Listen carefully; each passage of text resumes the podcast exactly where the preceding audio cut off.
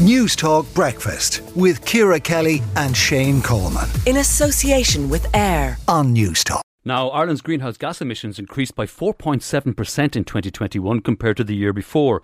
However, the figure for 2021 is still over 1% higher than before the pandemic in 2019 and far short of the 7% annual decrease needed to meet our 2030 climate target commitments. This is according to the latest EPA Environmental Protection Agency report. And the EPA's Mary Frances Rochford, EPA Programme Manager, joins us this morning. Um, nearly 5% up in, in 2021, Mary Frances, despite the fact that some parts of the economy were shut down quite considerably due to COVID last year. Uh, what were the main reasons for this continuing increase in our emissions? Yes, that's right. So, what this report from the EPA today is outlining is the amount, the sources, and the trends of greenhouse gas emissions that have been generated across the economy and society in 2021.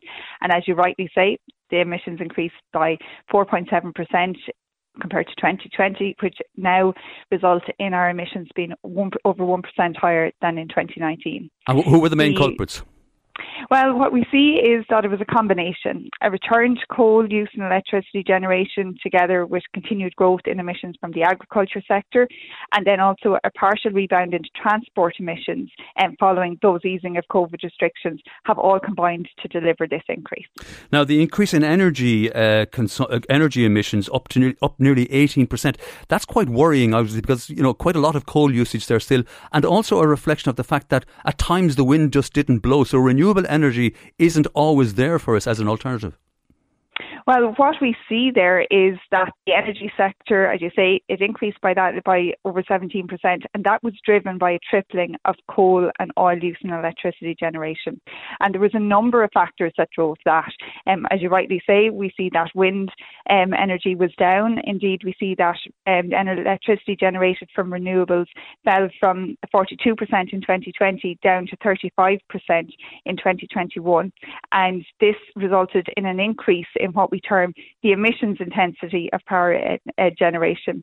We also see that some of the natural gas plants were offline mm. during that time, and we see that we had a continuing decrease in the use of peat for electricity generation. Now, as we know, agricultural emissions are very controversial at the moment. A huge debate going on in government, huge row going on in government as to how much, how, how, how big the cut in agricultural emissions are going to have to be uh, between now and 2030. They increased by another 3% in 2021. They didn't reduce at all during COVID. And in fact, uh, our dairy herd has increased and emissions from our dairy herd has increased each year for the last 11 years. This is a huge challenge, isn't it? The, the, the farming emissions. It is, and and it is a significant challenge for all sectors. Um, we, in relation to agriculture, we do, as you rightly say, we're seeing emissions increase for the third year in a row, and we see the 11th consecutive year in dairy cow numbers and an associated increase in in milk output last year. Um, all sectors have a role to play in relation to addressing the greenhouse gas emissions. And really, what the data in this report is showing is the scale of that change that's needed across all sectors of Ireland's economy in order to make that sustained and, and, reversal of that trend. And briefly, Mary Frances, the, the, the more we don't do it now, I mean, basically, we're going to have to almost double our average cuts between now and 2025, let alone 2030, because we haven't been doing so for the last year or two.